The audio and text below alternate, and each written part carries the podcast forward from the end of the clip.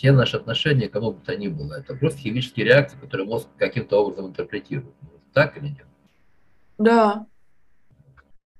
И, как правило, у них очень далек, далекие причинно-следственные связи. Мы же не первый день живем, правда? То есть и у нас устойчивые эти связи, химические связи и обоснование этих связей, да? То есть у нас есть э, химия взаимодействия, а потом у нас мозг начинает сейчас нет связи выстраивать, да, мои отношения вот к, этой, к этим химическим соединениям. И дальше идут реакции мозга. То есть я что-то делаю. Исходя из своего состояния, я какие-то действия предпринимаю. И поэтому, когда якобы люди нарушают мои границы, что такое нарушают границы? Я вам много раз показывал, да, в одном случае человека обнимаешь, а он не видит нарушения границ. В другом случае на метр подойдешь, он начинает от тебя шарахаться, да? Вот как происходит нарушение границ? Вообще, где мои границы? Да? Вот это интересная тема. Почему-то мама, когда идет меня обнимать, она не нарушает мои границы, да? А папа с ремнем нарушает мои границы. Какая разница? Они же на одной, же, одной и той же дистанции работают. Но с одном, в одном случае мозг интерпретирует как нарушение границ, в другом случае не нарушение. Вот. И поэтому очень важно, это мое внутреннее состояние. Вот. И э, тут в основном, почему я ненавижу человека? Вот, вот люди, которые я ненавижу, нарушают мои границы и так далее. То есть это мои непроработанные вещи. То, что я не проработал. И, скорее всего, есть какие-то цепочки логичные, да, почему я его ненавижу. Ну, потому что он что-то сделал, да. И здесь э, какая тема? Либо я на него ярлык вешаю, ну, человек пошутил, а я повесил ярлык хулиган. Такими нельзя общаться, да. Ну, просто шутка была не к месту, да. То есть, либо я говорю, слушай, не шути так, да. Либо я говорю, что на больше этот человек не способен, потому что он баран. Я тебе должен в голове держать, что это баран, с которым лучше не водиться. Но он все время лезет. Дальше возникает тема, либо я умею что-то с этим делать, да, но может так случиться, что, вот как ты говоришь, да, то есть я когда выстраиваю тему, таким людям со мной теперь скучно. Если раньше эти люди меня как-то на эмоции выводили, теперь меня не выводят на эмоции. Я стал для них теперь скучным. А теперь не спорят, потому что я никогда не спорю. Я просто делюсь мнением. Вот меня спросили, я ответил. Я не настаиваю с этой точки зрения. Я поделился своим мнением, все. Я больше ничего. Ну, человека выслушал. Ну и спросил, правильно ли я его понял. Ну, вот как бы и все. Мы мнения обменялись, нам больше сказать нечего. Но я не вижу дальше продолжать разговор. А человек остался при своем мнении. Замечательно, я уважаю его точку зрения, но это меня ни к чему не обязывает. Понимаешь? И получается, что конфликтуют всегда только ровесники. Если человек старше, он всегда предложит выход из ситуации, который всех устраивает. Если я в конфликте, неважно, со своим ребенком, и неважно, сколько ему лет. Три года, пять лет. Если я с ним в конфликте, значит, мы ровесники. Значит, я ничего не могу предложить. Поэтому очень важна тема модели, что очень важно возраст личности на каком ты возрасте личности. И вот начинаешь с человеком спорить. Если выходит на спор, значит вы ровесники. И не факт, что вы ровесники, ну, ему 30 и тебе 50, да? Так вам не 30, а вам 5 лет обоим. То есть вы оба провисли туда, внизу, на котором вы поспорили. Как правило, тема для спора – это тема вот до пятилетнего возраста, тогда как раз мы боремся за личные какие-то имущества. И мы в том возрасте не самодостаточны. Поэтому мы очень держимся за мелочи. Очень держимся. Потому что нам все дают родители, мы не самодостаточны. Поэтому начинаем бороться за э, то, что мы имеем. Это материальные вещи, это мнение там или еще что-то, понимаешь? Вот если бы я генерил идеи на каждой минуте, да, тогда я бы так не заеделся. О, давайте подумаем. То есть я раз накидываю человек, говорит, да я не согласен. Я говорю, а вы как думаете? Он говорит, так, так, ага, сели, подумали. А если я эту бедную идею вымучу, я потом за нее горло деру. Да нет, да вы не правы, на самом деле так. Вот человек чем меньше знает, тем больше спорит. Тем он больше стоит на своей точке зрения там или еще что-то. Как-то так.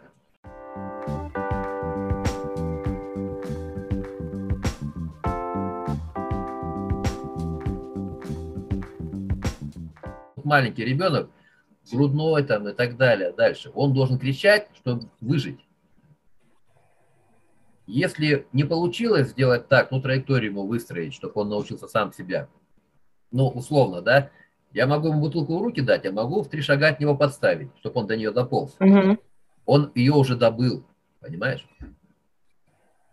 Потом я на пять шагов ставлю, он опять, он добытчик, понимаешь? И с каждым таким опытом он понимает, что от него зависит, сыт он или нет. Но это родители должны выстраивать траекторию, если они сами до этого доросли. А если нет, они ему всегда бутылку в руки дают. И он всю жизнь только орет и, и тянет руку. Угу. Ему нужно внимание, ему нужно еще что-то, потому что он не самодостаточный, он чувствует, что он зависит, он, он погибнет, если он, вся его, э, все его нутро настроено на то, чтобы максимально на себя внимание оттянуть. То есть возраст идет, годы идут, а привычка остается. Поэтому, угу. поэтому дорогие машины, понты, вот еще что-то, понимаешь? То есть привычка максимально маячить. Да.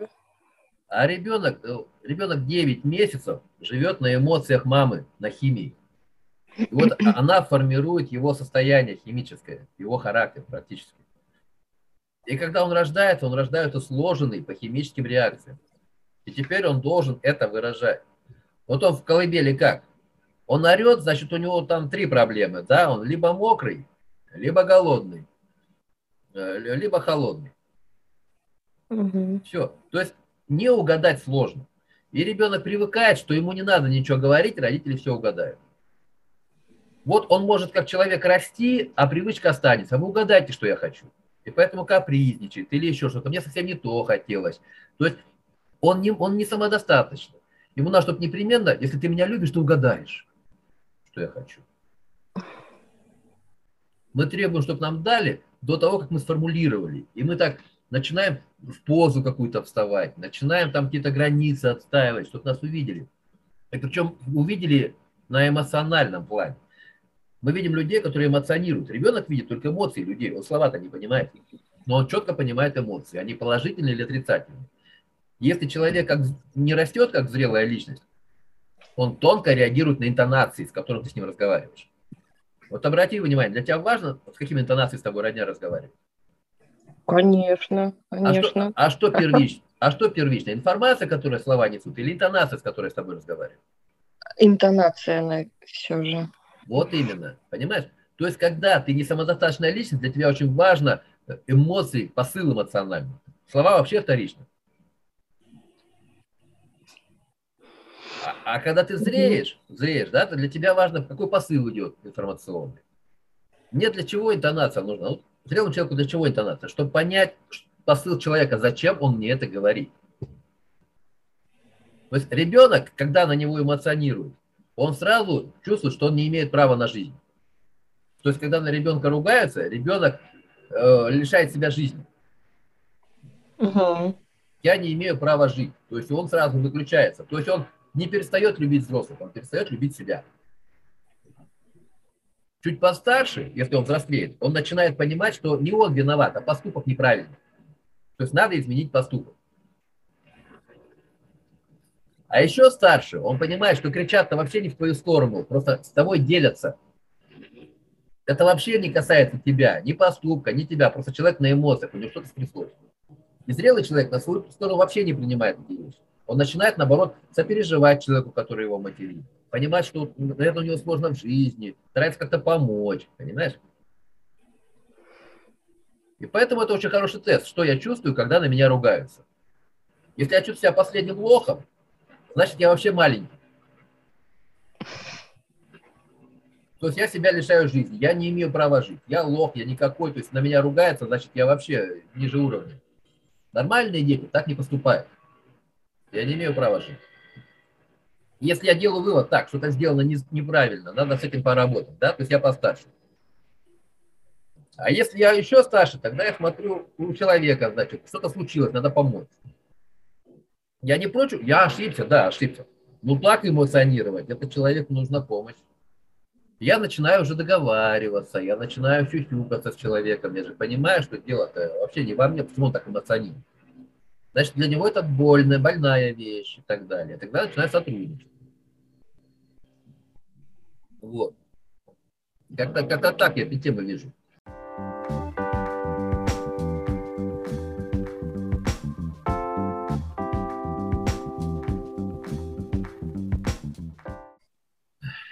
Я очень много наблюдал нерожденных людей.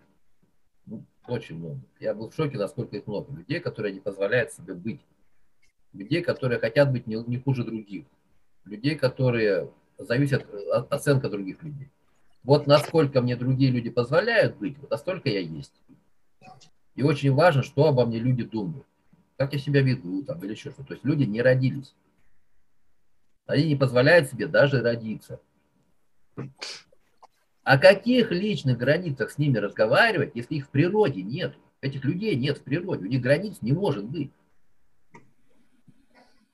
Они есть в природе ровно настолько, насколько им окружающие позволяют быть. И поэтому они всегда прислуживают кому-то. Они всегда хотят кому-то угодить, они всегда хотят кого-то обругать, они хотят еще что-то. То есть они постоянно маячут всему обществу, и мы есть, мы есть, мы есть. Но только когда им обратка идет, они понимают, насколько они есть. То есть эти люди не позволяют себе родить. Больше всего странно, что они по тренингам ходят, они к психологам ходят, то есть они за все силы пытаются появиться через какие-то алгоритмы. Психолог меня найдет. И они идут к психологу, скажите мне, как установить границы там и так далее. То есть они на тренинги ходят. Ему говорят, поставьте границы, начинают давать скрипты, как поставить. Кому? Человека нету. И психолог бьется, бьется, бьется, бьется. И бесполезно, потому что человек себе не позволяет просто родиться. Первого действия не произошло, он не родился. И никто не понимает, что с этим делать. Ему один тренинг покупает, второй, третий, четвертый, и эффекта ноль. То есть кратковременный эффект. Раз, закончилась э, вера психолога, и твоя вера закончилась. Понимаешь? Просто это не разовая вещь, это просто глобальная какая-то тема насчет этого. И поэтому наш курс другую тему нашел, как из этого выйти, да? Что позволить себе быть, должен позволить себе право иметь собственную справедливость по отношению к самому себе. Понимаешь? Не по отношению к другим. Вопрос нет, что других оценивать, да? Я имею угу. право быть справедливым по отношению к самому себе. У меня, Ой, да. у меня могут быть мои понятия, где я прав, где я не прав. И я имею на это право по отношению к самому себе. И вот когда у тебя появилась точка справедливости по отношению к самому себе, тогда у тебя появляется зона личной ответственности, твоя, а не то, что тебе говорят, ты должен вот это, ты, ты никому ничего не должен, ну, кроме подписанных документов. Вот когда у тебя есть точка справедливости, тогда у тебя появляется зона твоей личной ответственности. Это вот про границы. Это зона лично, за что я отвечаю в своей жизни по отношению к себе. Понимаешь? Это вот уже прорыв в точке личной, личных границ. И мы идем дальше. Мы вот из этой точки справедливости выращиваем вектор милосердия по отношению к самому себе. Я имею право на ошибку. И это никак не повлияет на мою чувство справедливости. Я живой человек и могу ошибаться. Но я, я имею право ошибиться и стоять на своем все равно. То есть это никак не влияет на мою справедливость. Я имею право простить себя, быть милосердным к себе и при этом оставаться справедливым. Это нифига не качели. И вот чем выше вот этот вектор милосердия к себе, понимаешь, тем больше ты чувствуешь других.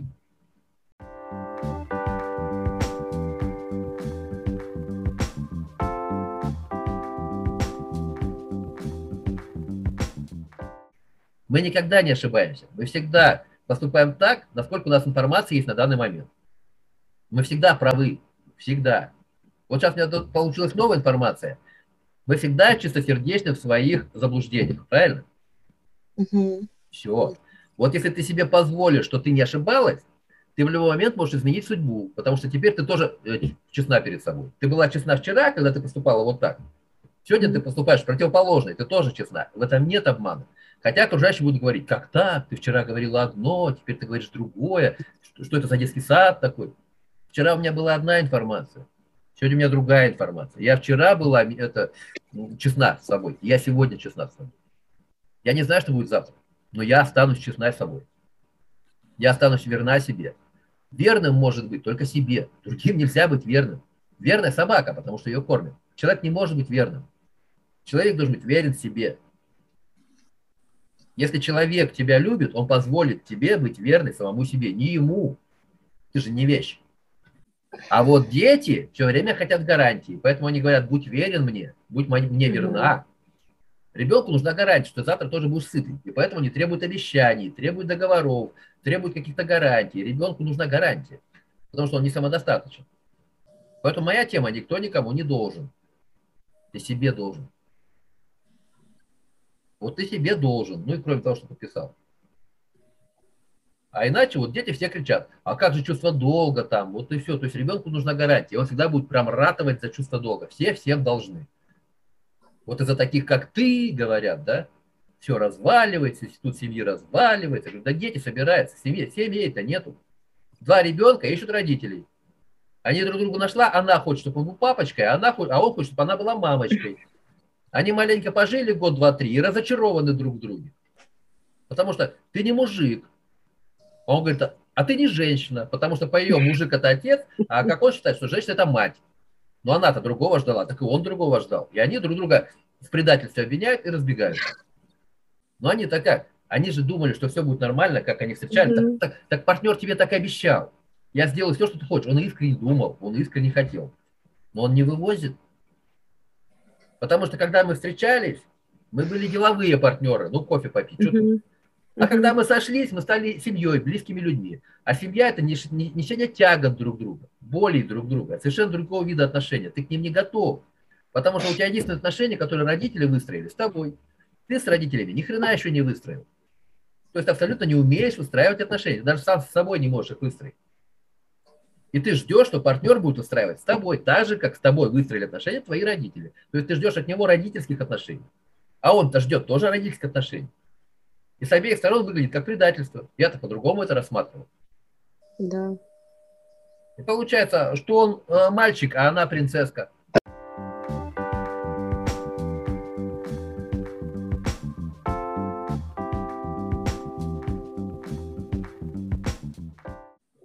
И поэтому сначала строишь отношения сам с собой, а потом следующие отношения, которые надо выстраивать с родителями. Чем отличаются отношения с родителями? Это отношения, которые стоят на базе безусловного милосердия. Вообще безусловно. То есть все, что они могли, они тебе отдали. У тебя к ним претензий вообще не должно быть. А у них больше ничего нету просто. Вот как воспитали, вот у них просто нет ничего больше. И теперь ты должен выстроить к ним отношения такими, как ты их видишь. На базе милосердия, без всякой справедливости. Вообще, просто любовь к ним mm-hmm. и все. Просто, просто любовь, безусловная. Все разрешить им делать. Вот все разрешить. Вот все, что им в голову не придет, все разрешить. И вот они тебе в жизнь лезут, ты говоришь, хорошо, я вас люблю. И ни хрена не делаешь. Потому что они имеют право высказать свое мнение. Но это никак на твою жизнь не влияет. Ты понимаешь, они тебя так любят, но это тебя ни к чему не обязывает. Они тебя критикуют, а ты их целуешь в лобик. Все, потому что ты их любишь, ты их принимаешь такими, как они есть. Они хотят как лучше, но ответственность на тебе за свою жизнь. Угу. Вот когда ты им позволишь быть такими, какими они их есть, что они не родители, а просто люди, они просто живые люди. И им не надо авторитет показывать перед тобой или еще что-то. Вот тогда у них будет сила тебя благословить как взрослого человека. А пока ты от них ждешь каких-то эмоций, каких-то реакций, давайте вы не будете задевать эту тему. И я самостоятельный человек, не надо меня учить жизни. Там, это, да ты их учишь жизни. Почему? Почему ты их учишь жизни, что тебя не надо учить? Позволим тебя учить, и пусть это никак не влияет на твою любовь к ним. Тогда они могут быть сами собой. Наконец они рядом с тобой выдохнут, что они рядом со взрослым человеком и перестанут себя родителей строить. И вот тогда у них будет сила благословить тебя как взрослого человека на любые поступки. И вот тогда ты можешь начать строить отношения на базе справедливости и милосердия. Тогда ты сможешь выбрать партнера равноценного, когда у тебя есть опыт зрелого человека, то есть опыт справедливости к себе, милосердия к себе, ты такого партнера сразу увидишь. У него будет не вопрос, кем ты работаешь и что у тебя есть, а у него будет вопрос, что ты любишь, что тебе нравится. Понимаешь? Вы тогда на одном языке будете говорить, ты кто вообще. Угу. Не, не что у тебя есть, а ты кто. И тогда, когда Чем отличается? У ребенка потребности какие? Получать, потому что он не самодостаточный, он погиб. А у зрелого человека потребности делиться, он же самодостаточный. И у него самодостаточность, она его делает богатым. Ну, в смысле, у него есть все. И он ищет, с кем он может поделиться. Взрослому человеку нужны отношения, чтобы делиться.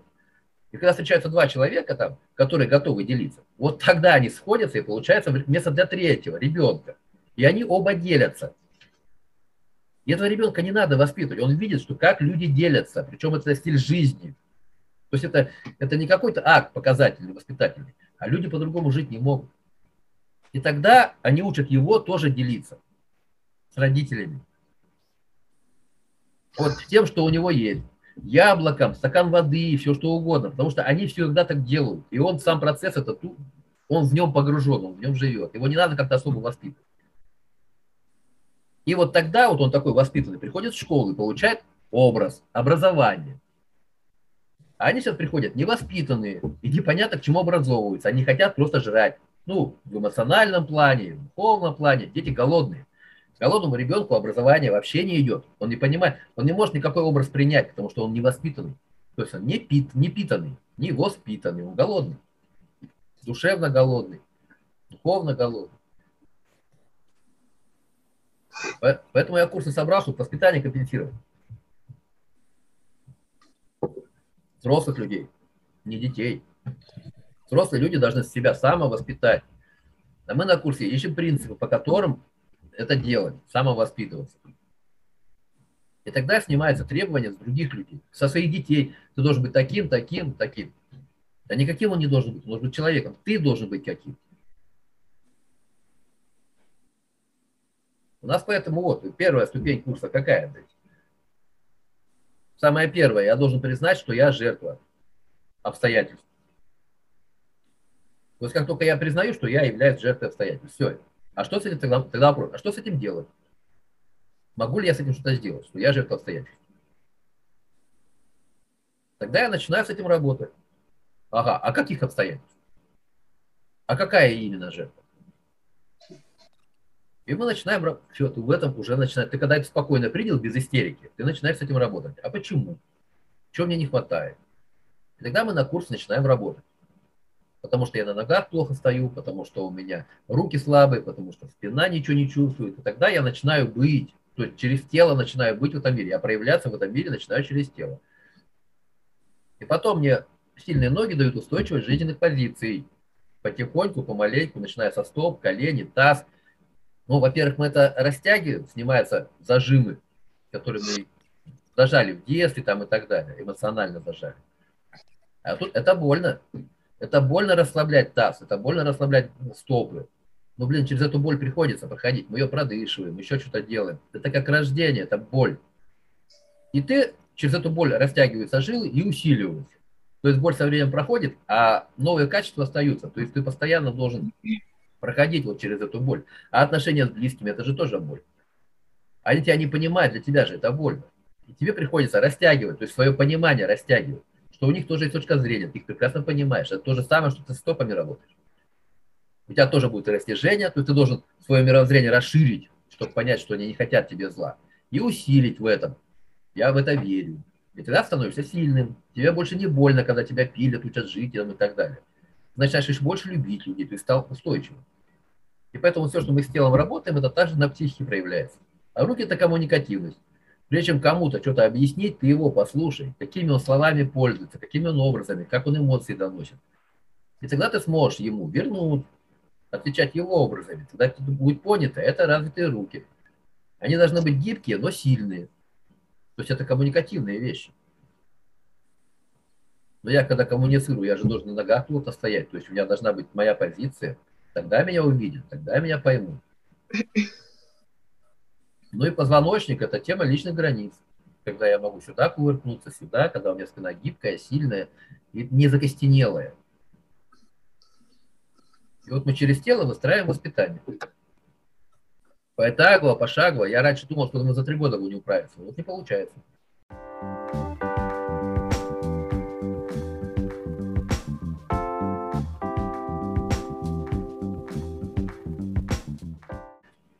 Первая ступень – это что?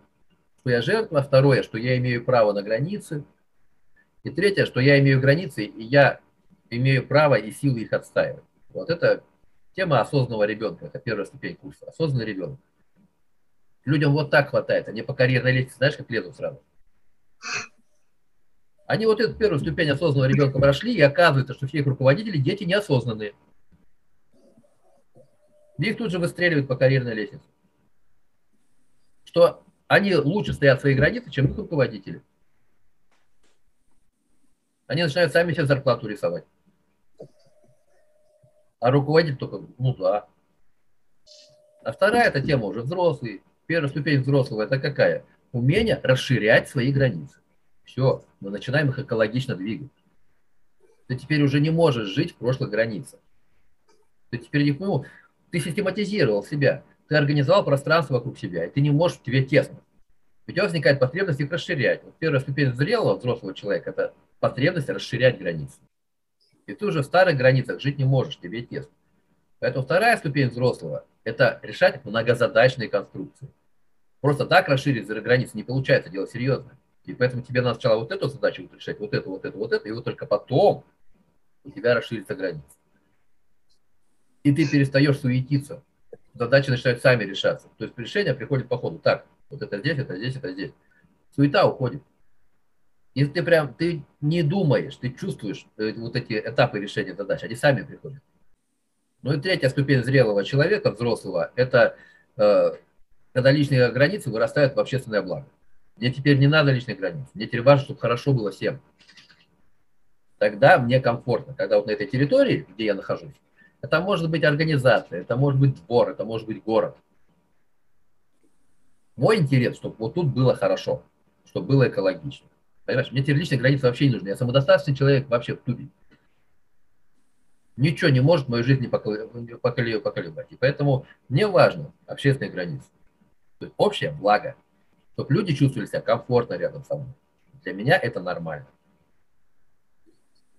Это вот вторая ступень взрослого. Ну а третья ступень наставника. Я вообще не думаю, она будет кому-то востребована или нет. Мы это все через телеску делаем.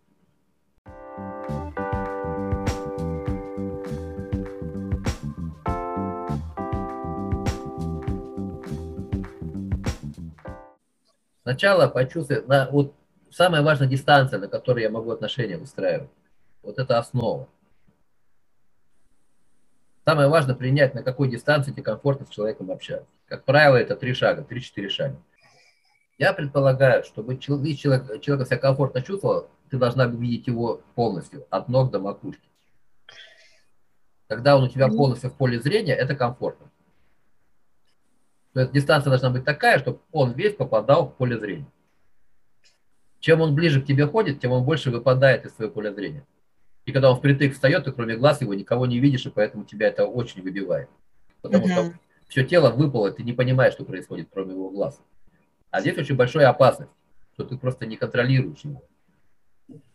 Ну и чем дальше он отходит, тем он больше для тебя менее интересен. То есть он для тебя безопасен, потому не интересен. Дальше, дальше, дальше, дальше, и ты перестаешь, ты теряешь к нему интерес. Потому что с этой дистанции мы не взаимодействуем. Это все тема безопасности мозга. Это вот так контролирует дистанцию.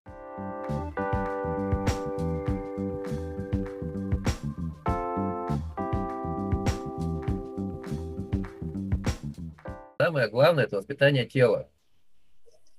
То есть через что воспитывать себя, да, тело. Вот я курсы построил вокруг воспитания тела. А потом вот то, что с телом происходит, э, эмоциональное состояние на себя это перетягивает. Поэтому вот курс вокруг этого. Я создаю сложности через телесные упражнения. Когда мы прорешаем телесные вещи, у нас психика, психика это воспринимает, и вот эти модели забирает жизнь. Оказывается, также можно строить отношения, как я со своими стопами договаривался. Оказывается, также можно строить дистанцию, как у меня позвоночник. Он такой кривой, косой, больной, так и с границами то же самое. Они кривые, косые, больные. А потом начинаешь, что, блин, это же одно от другого зависит. Вот как я работаю с позвоночником, точно так же с границами получается. И оказывается, что я могу, сидя на месте здесь, прорабатывая тело, исправлять все это дело. То есть э, на практике, а не читая книги. И тогда я понимаю, насколько у меня организм взаимосвязан, насколько внутри взаимосвязан, насколько стопы связаны с руками, насколько верхний позвонок связан с нижним, они друг с другом соединены. Оказывается, у меня тело внутри сонастраивается. Ты берешь инструмент, который начинаешь сонастраивать. И насколько ты гибко относишься к телу, так же начинаешь гибко относиться к своей психике. Мы когда с закрытыми глазами работаем, это мы прорабатываем внутриутробный период, пока мы не родились. Мы глаза закрыли, и мы уходим туда. Мы прорабатываем те вещи подсознательными. Я когда не вижу ничего, начинаю работать, я беру осанку в полной темноте. То есть в беременности мамы. Меня же вот так болтало на пуповине. А тут я умудряюсь в этом состоянии, закрыв глаза, еще осанку держать, когда меня болтает на пуповине. Теперь я забираю и период до родовой. Я его тоже теперь контролирую. Я контролирую свои эмоции. Когда моя мать зашкаливала, а меня же колбасила, а теперь-то я осанку держу. Я тогда беру ответственность еще за этот период, до того, как я родился. И снимаем еще эту химию. Где-то дыханием, где-то слезами, где-то выводами. Но мы все время работаем. Воспитание – это умение работать с биохимией, со своей. Угу. И мы через тело это работаем. А системность тренировок, что девчонки постоянно ходят, дают нам такую же системность в нашем росте духовном, ну, духовном, эмоциональном, что у нас нет перерыва. Мы растем ежесекундно. Не вот, я сегодня, сегодня воскресенье, сегодня я порасту. А завтра понедельник, завтра на работу.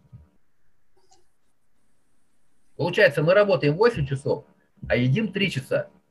Если нам работа не нравится, мы мучаемся большую часть жизни, а потребляем меньшую. И получается, вся жизнь это мука, потому что мы боремся за кусок хлеба. А если я счастлив на работе, тогда я в, в кайф работаю. 8 часов я рад. А отдых я также рад. Это смена деятельности. Тогда я рад постоянно. И тогда я не жду, когда меня кто-то придет и сделает радостным. Я не жду родителей.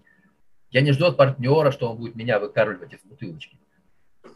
Просто я не буду с ним связываться.